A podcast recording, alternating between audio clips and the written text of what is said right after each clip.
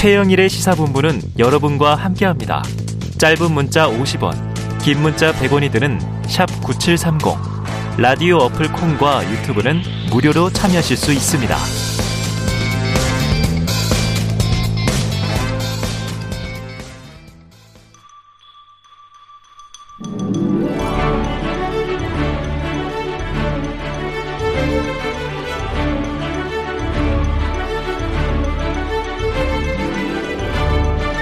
네, 매주 화요일 여야 정당 출입 기자들과 정치권 취재 이야기, 특히 뒷이야기를 듣는 최평과 불사조 기자단입니다. 야당 출입하는 경향신문 박순봉 기자, 여당 출입하는 세계일보 최영찬 기자. 자, 오랜만에 두 분 같이 모였습니다. 어서 오세요. 안녕하세요. 안녕하세요. 네. 명절은 잘 보내셨죠? 네, 근데 토론회를 원래 기다리고 있었거든요. 네네. 토론회를 오늘. 하면은 아니요, 그때 이제 명절 때 원래 아, 명절 때. 네, 그때 31일. 하면은 출근을 바로 하려고 대기를 하고 있었는데 결국 어. 안 해서 안 했는데 네. 그래도 또 집에서 대기를 하다 보니까 약간 애매하게 됐었어요. 어, 쉰 것도 아니고 안 쉰 것도 아니고. 네. 전안 할 줄 알았습니다. 아, 그럼 푹 쉬었어요? 네. 최 기자님만? 그렇습니다. 네. 그래요. 자, 지난주는 명절이 그렇게 훅 지나갔고, 이제 평일이 왔는데, 대선은 한 달도 남지 않았습니다. 자, 이 어제부터 정치권에서 단일화 이야기가 많이 나오고 있어서, 자, 박 기자님 지금 이제 야당 출입하시니까, 네. 윤석열 후보와 안철수 후보, 단일화 바퀴는 구르기 시작했습니까?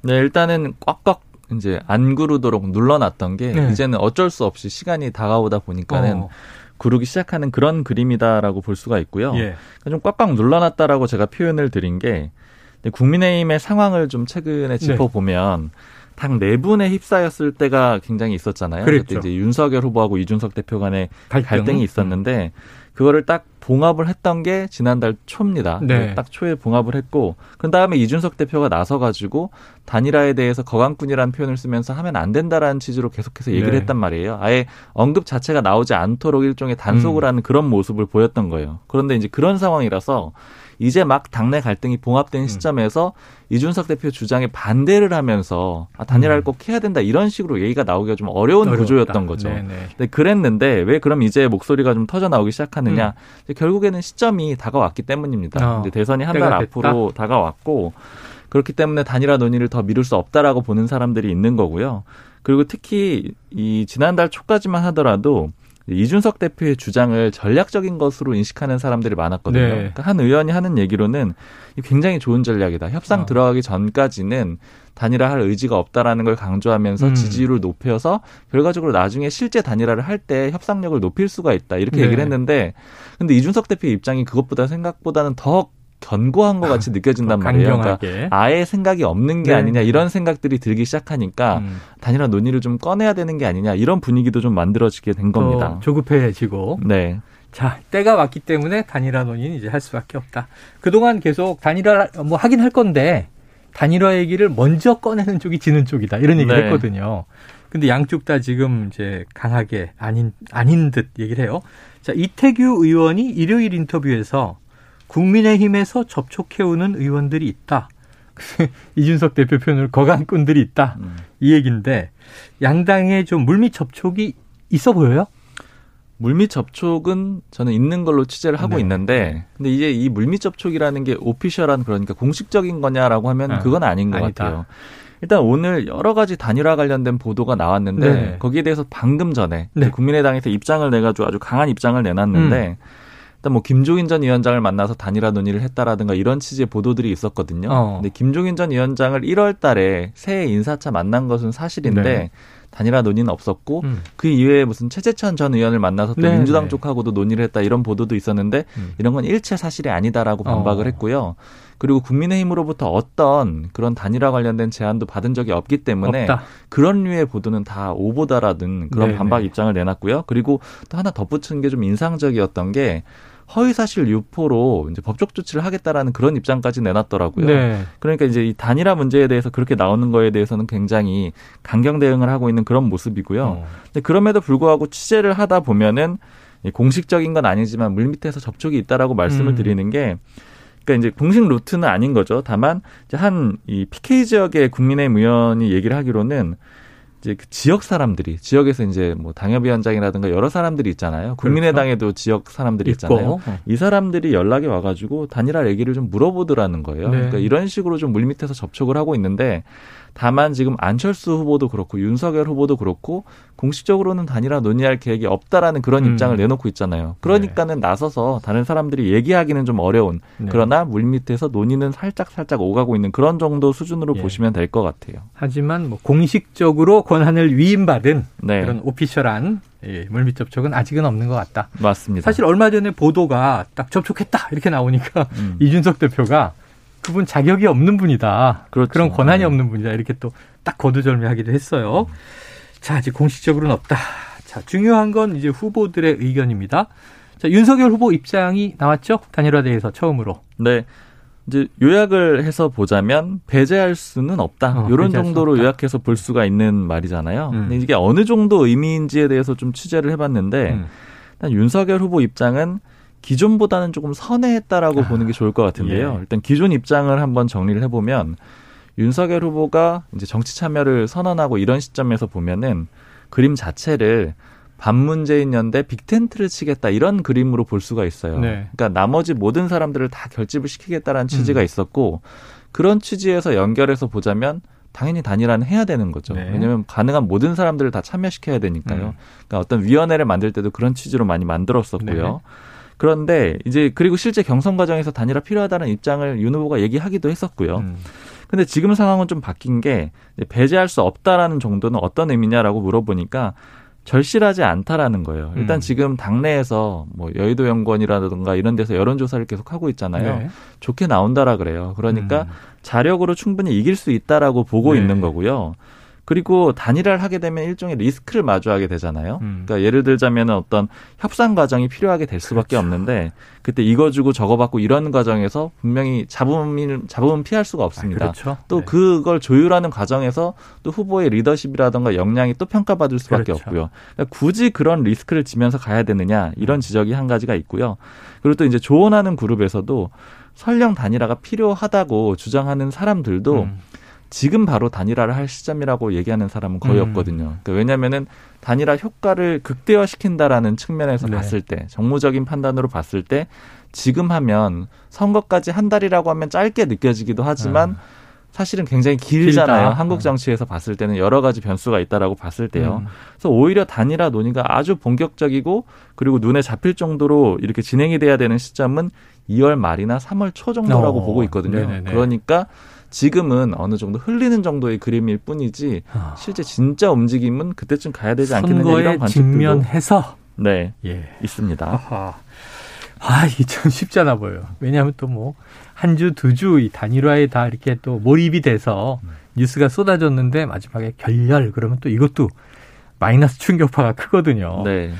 자, 이준석 대표가 오늘 아침에 KBS 라디오 최경영의 최강 시사에 나와서 이런 이야기를 했습니다. 직접 듣고 오겠습니다. 소위 단일화라고 이야기하는 것은 좁은 의미에서 여론조사 방식의 단일화를 의미합니다. 음. 근데 지금 안철수 후보가 놓인 처지나 이런 것을 봤을 때 예. 그런 방식은 가당치가 않습니다. 안철수 후보가 뭐 어떤 판단을 내릴 수도 있다. 뭐 이런 얘기도 하고 있는데 음. 저희는 뭐 안철수 후보 측이랑 직접적인 소통을 하고 있지 않지만은 여론조사 방식의 단일화라든지 이런 것들은 저희는 전혀 고민하지 않고 있다. 네. 자, 여론 조사 방식은 가당치가 않다. 이렇게까지 얘기를 했어요. 어, 그럼 여론조사 말고 무슨 방법이 있는 거지? 근데 요거는 좀 윤석열 후보 얘기랑 일맥상통하더라고요. 네. 왜냐하면 뭐 다른 방식보다는 후보 간의 이야기가 되는 게 중요하다. 음. 그러니까 어, 후보 간 단판 방식이냐? 이렇게 얘기가 나왔는데 자, 그런데 이준석 대표는 아까 말씀하신 대로 이게 자강론이 전략적인 게 아니라 정말 그냥 단일화 없이 음. 우리가 이길 수 있다. 이런 취지로 들려요. 네. 그런데 당내에 이른바 이준석 대표가 지목했던 윤핵관들은 단일화를 원하는 의원들도 많다. 이런 또 보도도 있어서 어, 이준석 대표와 윤핵관 이 내부 갈등 또 변수가 될 가능성 있습니까? 네, 변수가 충분히 되고 있고 저는 이미 변수가 됐다라고 아, 이미 보는데 변수가 됐다 당내에서. 네, 아까 제가 단일화 논의 자체가 상당히 꾹꾹 눌려 있다가 예, 예, 좀 예. 뒤늦게 예. 터져 나오는 그림이라고 말씀드렸잖아요. 때가 됐으니까 이제 터져 나오는데 그렇게 꾹꾹 눌려 있었던 이유도 사실은 이준석 대표와 이제 음. 이준석 대표가 지목한 그런 윤핵관과의 갈등 때문에 그렇게 눌려 있었던 거거든요. 음. 그러니까 아까 제가 드렸던 설명이 이준석 대표랑 겨우겨우 갈등을 봉합을 했는데 이준석 대표가 그 다음에 제일 하지 않겠다라고 한 게 단일화인데 음. 그때 윤핵관들이 나서서 단일화 해야 된다 이렇게 얘기를 하게 되면 다시 음. 전면전이 벌어지잖아요. 그렇죠, 그렇죠. 그렇게 되면은 이제 당내 지지율이 완전히 흔들릴 수밖에 그렇죠, 없고 그렇죠. 음. 또 이준석 대표로서도 너무 큰 부담이고 음. 윤석열 후보로서도 부담이기 때문에 이게 지연이 됐던 거죠. 음. 근데 이제 지금 상황에 와서 한 달밖에 안 남았기 때문에 결국에는 이런 의견들이 나오고 표출되기 시작한다라고 말씀을 드린 건데 여전히 일부 변수는 될 수밖에 없어요. 왜냐면은 이준석 대표가 어느 정도로 강하게 나오느냐 이거를 좀 네. 지켜볼 수밖에 없거든요. 그러니까 예를 들어 극단적인 예로 예전에 두 차례 파업을 했다라고 비유를 하자면은 네. 3차 파업으로 간다 그러면 굉장히 국민의힘으로서는 부담스러울 수밖에 없는 상황이잖아요. 네. 이제 그렇기 때문에 저는 윤석열 후보가 일종의 그런 발언도 한 거라고 봅니다. 그러니까 안철수 이 여론조사 외에 다른 방법을 제시한 것이기도 하지만 음. 후보와 후보 간에 할 얘기라는 식으로 딱 선을 그은 거잖아요. 네. 그러니까 그 외에 다른 사람들의 의견 같은 것들은 조금 자제를 해달라는 그런 취지가 될 수도 있고, 음. 즉 이준석 대표가 너무 과도하게 나서는 걸 막겠다라는 그런 의도도 좀 깔려 있는 것으로 그렇게 보이고요. 그러니까 결국에는 국민의힘 내에서는 이준석 대표가 어느 정도 강하게 나오느냐 이걸 제일 우려를 음. 하면서 음. 계속 조율하면서 가는 과정일 것 같은데. 다만 좀 취재를 해봤을 때는 전체적인 분위기는 일단 이준석 대표가 예전처럼 강하게 나오진 않을 거라고 음, 봐요. 네. 왜냐하면 두 가지 이유가 있는데 첫 번째는 이미 코너에 많이 몰려 있고 예. 그때 다시는 이제 떠나지 않겠다라는 그런 취지의 네, 얘기를 네. 했었잖아요. 네. 그러니까 이미 입지 자체가 조금 이 끝자락에 있는 상황이라서 음. 그 부분은 다시 한번 반복하기가 어려운 거고 그리고 두 번째로 이준석 대표도 고사 작전을 원하는 것이지 음. 무조건 뭐 단일화는 안 된다 이렇게만 볼 수는 없다라는 네. 의견도 있어요. 네. 그러니까 이준석 대표는 서울시장 보궐선거 때를 생각해 보면 결국 단일화를 하기는 했잖아요. 음, 그렇죠. 근데 그때 단일화는 필요 없다라는 이런 메시지를 계속 던지면서 네네. 결국에는 역전해 나가는 그런 그림을 만들었기 때문에 음. 그때처럼 정도의 그림을 만든다고 하면은 이준석 대표가 거부를 네. 할 수가 없다 이런 얘기들 당시에는 합니다. 이제 김종인 당시 비대위원장이 그 네. 그 그림을 만들었는데 이준석 대표는 대표가 되기 전후에서 그 서울시장 재보선 때 김종인 방식이 옳았다 얘기를 네. 또 오래 주장하기도 했습니다.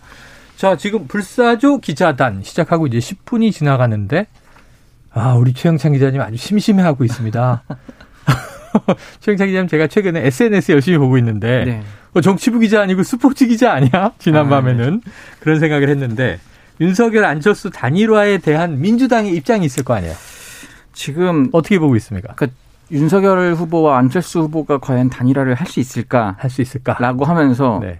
우리라고 못할 게 뭐 있냐라는 어. 식으로 굉장히 가능성을 열어놨거든요. 아, 정말요? 예, 뭐 그러니까 제스처가 아니고 제스처 정도가 아니고 어. 그러니까 이런 겁니다. 시, 그 결국 후보의 결단이 중요하잖아요. 네네, 그렇죠. 지금 안철수 후보를 굉장히 이준석 대표가 심기를 건드리고 있잖아요. 그렇죠. 그런 면에서 안철수 후보가 정말 윤석열 후보와 이렇게 합치는 걸 원할까? 어.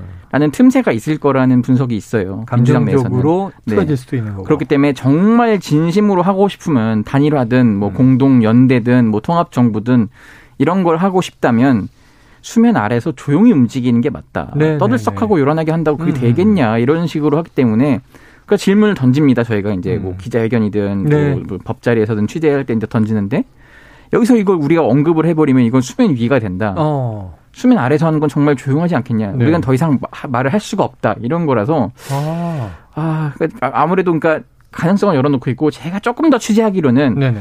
그 선대위 이제 특보단이라고 있습니다. 특보단. 그 뭐 정성호 의원이랑 뭐 예, 뭐 문진석 의원 예, 예. 이런 특보단이 있는데 정성호 특, 의원이 특보단장이죠. 네. 네. 특보단이 조금 자유롭게 움직이는 편이고 음. 실제로 국민의당 쪽에 있다가 오는 분들도 있어요. 아. 그렇기 때문에 조금 더 계속 접촉을 하는 것 같아요. 근데 음. 자세히 보니까 권은희 의원 쪽은 민주당과 약간 조금 더 접촉이 있는 것 같고 아, 이태규 네, 네네. 이태규 의원 쪽은 그 국민의힘 국민의힘과 좀 접촉이 있는 것 같아서 아. 양쪽과 이제 타진을 해보다가 계산기 두드려보고 뭔가 더 얻어내기가 어. 많, 많은 곳에 같이 하지 않겠냐 아. 이런 뭐 전망도 나오고 아, 양쪽 라인이 움직이고 있다 그렇게 보고는 있어요. 네네. 그런데 실제로 어떻게 될지 모르기 때문에 근데 가능성을 따지면 사실 네. 윤석열 후보 쪽과 더 높은 건 사실 부인하기는 어려워서 양쪽 다 야당 후보고 그렇습니다. 야권 후보고 이제 정권 음. 교체를 목표로 걸고 네. 있으니까.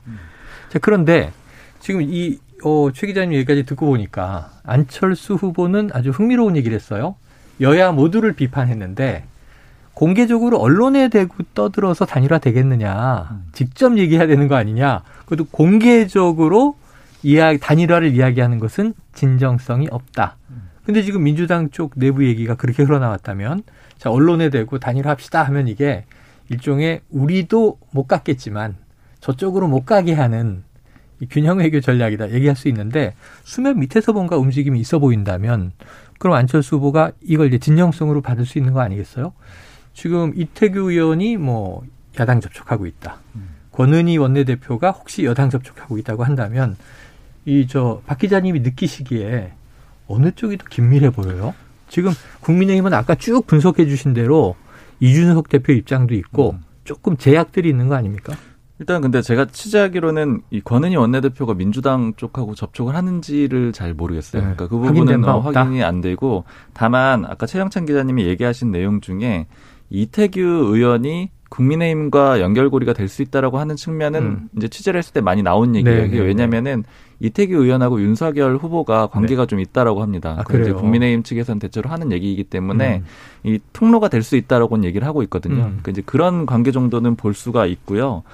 그리고 이제 아까 그 최영창 기자님이 얘기해줬던 것 중에 좀 인상 깊었던 음. 게 이제 민주당이 좀 관심이 많을 거라고 보는데 저도 이 부분은 좀 그렇게 보거든요. 음. 왜냐면은 지금 지지율을 보면은 큰 차이 안 나잖아요. 그러니까 그렇죠. 그러니까 윤석열 후보가 조금 앞서거나 오차범위 내 약간 상승하거나 이런 정도의 그림인데도 불구하고 네.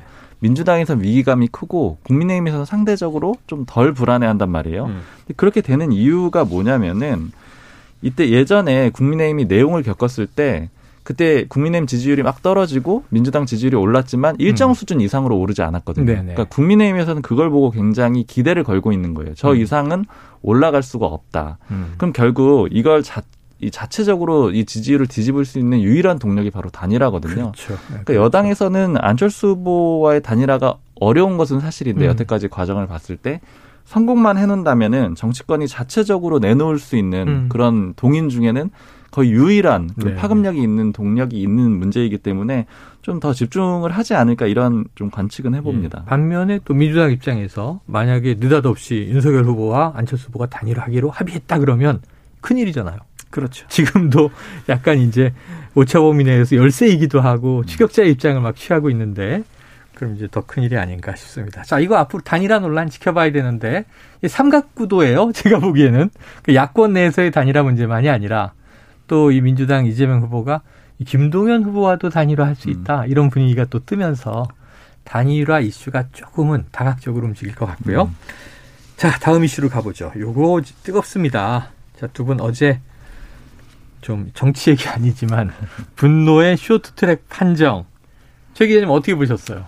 제가 이제 그 스포츠부를 3년 평창 올림픽을 마치고 아, 정치부로 와서 하셨었구나. 평창 네. 때는 스포츠부 예, 현장에 있었습니다. 동계 올림픽 현장에. 네, 네. 음. 아이덴티티가 그쪽에 좀 강한 편인데. 네. 그러니까 홈 이점은 어쩔 수 없는 게 분명 있긴 합니다. 홈 이점은 존재한다. 네, 부정할 수는 없는데 다만 너무 그냥 올려주더라고요. 드러내놓고. 네, 드러내놓고 중국 선수들 이제 메달 다 딸 수 있게끔 올려주는 네. 게 너무 좀 과했고 국제빈상연맹이 주로 관할을 하거든요. 네. IOC가 총괄을 하긴 하지만. 네. 너무 좀 심했다 싶긴 한데 어쨌든 우리 선수들의 현장에서는 그 분위기가 가장 중요하기 때문에 음. 선수들이 좀 이것 때문에 지레 포기하거나 그러지 어. 말고 조금 더 힘을 내서 음. 그 4년 동안 열심히 준비했으니까 좀 잘 좋은 성과를 거두고 아. 금이 환영했으면 좋겠습니다. 기량 발휘를 네. 하고 금이 환영했으면 좋겠다. 네네. 네. 홈 어드밴티지의 아픔이 우리에게 일부 있을지라도 여기 스포츠부를 3년 했다니까 감정이입이 잘 되실 것 같고 박 기자님 스포츠에 크게 몰입하실 것 같지는 않은 느낌인데 어떻게 아셨어요? 어떻게 느끼셨어요? 아, 근데도 저도 몰입을 했습니다. 아, 몰입을 했어요. 그냥 저는 그냥 시청자 입장에 너무 네. 화가 나고 답답하더라고요. 네, 특히 몰입 안 했다 그러면 지금 청취자분들이 분노해. 아, 네. 아니 정말 몰입이 됐고. 네. 그리고 그냥 국제사회에서도 나름대로의 상식선이랄까요? 그런 것들이 그렇죠, 좀 그렇죠. 있잖아요. 네네. 근데 그게 전혀 안 지켜지는 것 같고 네. 또 그런 상황에서 어떻게 해야 될지 방법이 안 보이는 거예요. 그래서 좀 음. 답답하다 이런 생각이 많이 좀 들었습니다. 답답하다. 자, 지금 최 기자님 얘기를 아까 들으면서 아, 그래. 우리나라 국민들이 느끼기에 스포츠와 정치에 또 공통점이 있지. 하는 생각이 또 이렇게 얼핏 미치기도 하는데 지금 어쨌든 이게 대선판에 베이징 동계올림픽이 약간 많이 변수가 될 수도 있겠다 하는 느낌이 어제 확 든 게 뭐냐면 이미 개막식 때 한복 논란이 네. 있었고 그렇죠. 여야 모두 비판에 나섰는데 지금 국민의힘은 반중 정서에 좀 기대고 있다. 네. 이런 평가들을 일부 했었어요. 자, 동계올림픽이 대선에 영향 줄까요? 어, 이게 지금 20일까지 하거든요. 네네네.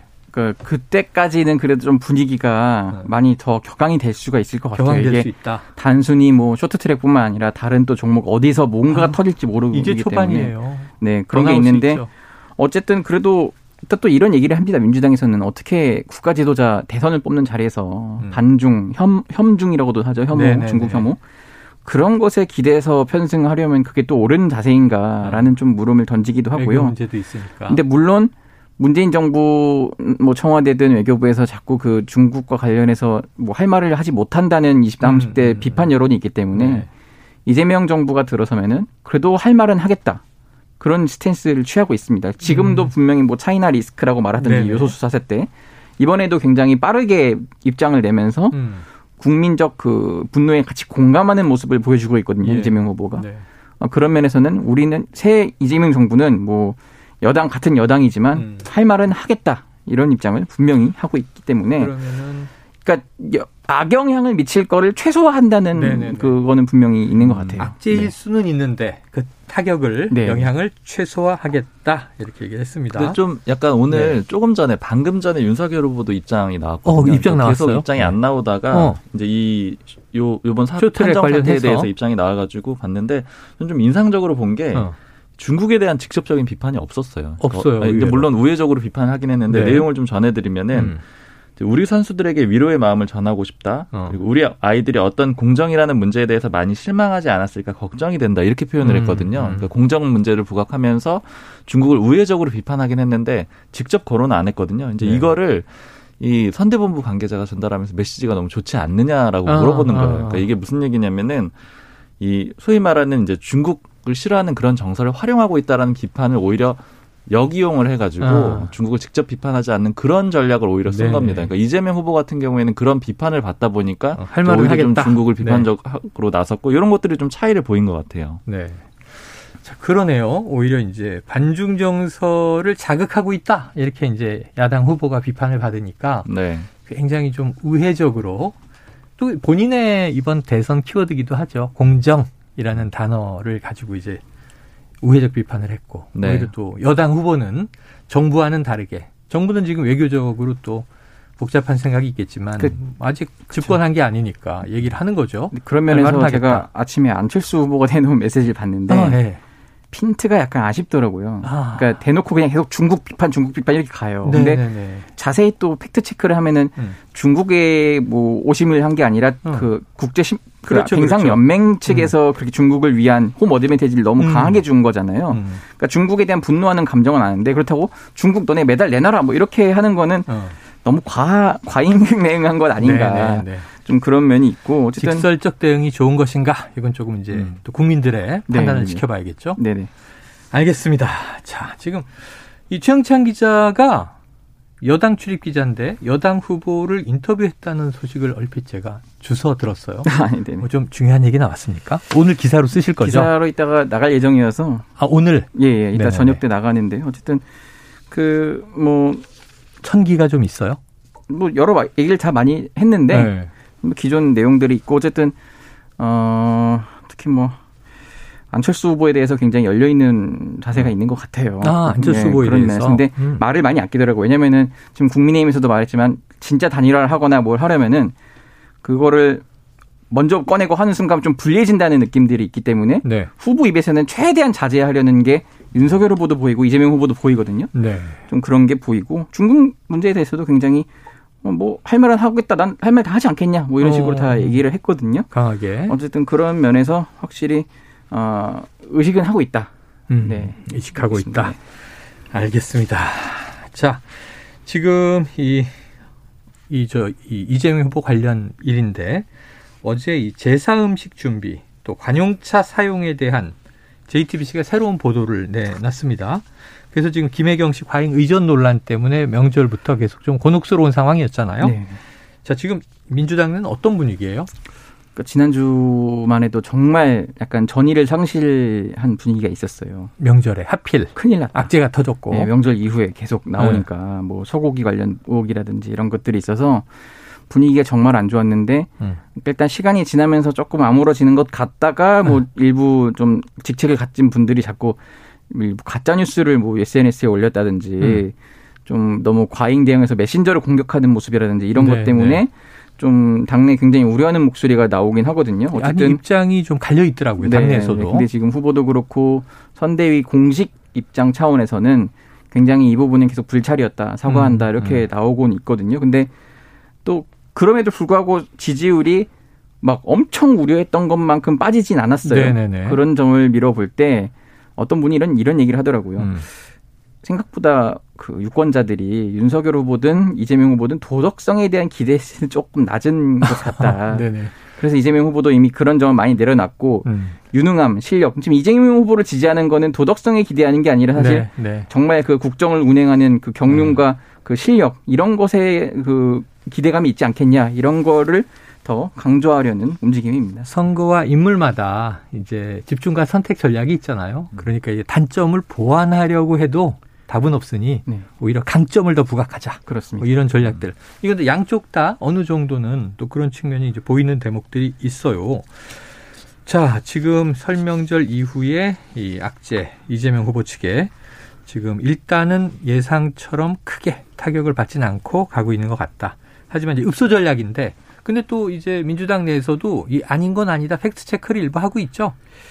뭐 그렇긴 한데 네. 그 팩트 체크라고 나온 것 중에서도 좀 잘못된 부분들이 있어서 네. 선대위 이제 공보단이 이제 공식 대응을 아, 하거든요. 네네. 좀 굉장히 난감해하는 게 있습니다. 또 네. 그런 분들 또 당내 막 선배들이고 당내 인사들여서 이걸 자제를 시키고 싶어도 좀 못하는 예. 게 있어서 오히려 조금 난감해하는 게 있다. 그렇기 알겠습니다. 때문에 당에서 확인을 한 후에 공식 대응 때까지는 그분들이 네. 또좀 자제하는 게 어떻겠냐라는 입장들이 있습니다. 예, 자 오늘 토론 무상과 11일 토론으로 합의되는 과정이 또 복잡한 일이 있어서 궁금한 게 많은데 시간이 다 돼서 오늘 여기서 마무리하고 다음 주를 또 기약해 보도록 하겠습니다. 박순봉 경향신문 기자, 최영창 세계일보 기자와 불사조 기자단 함께했습니다. 두 분 고맙습니다. 감사합니다. 감사합니다.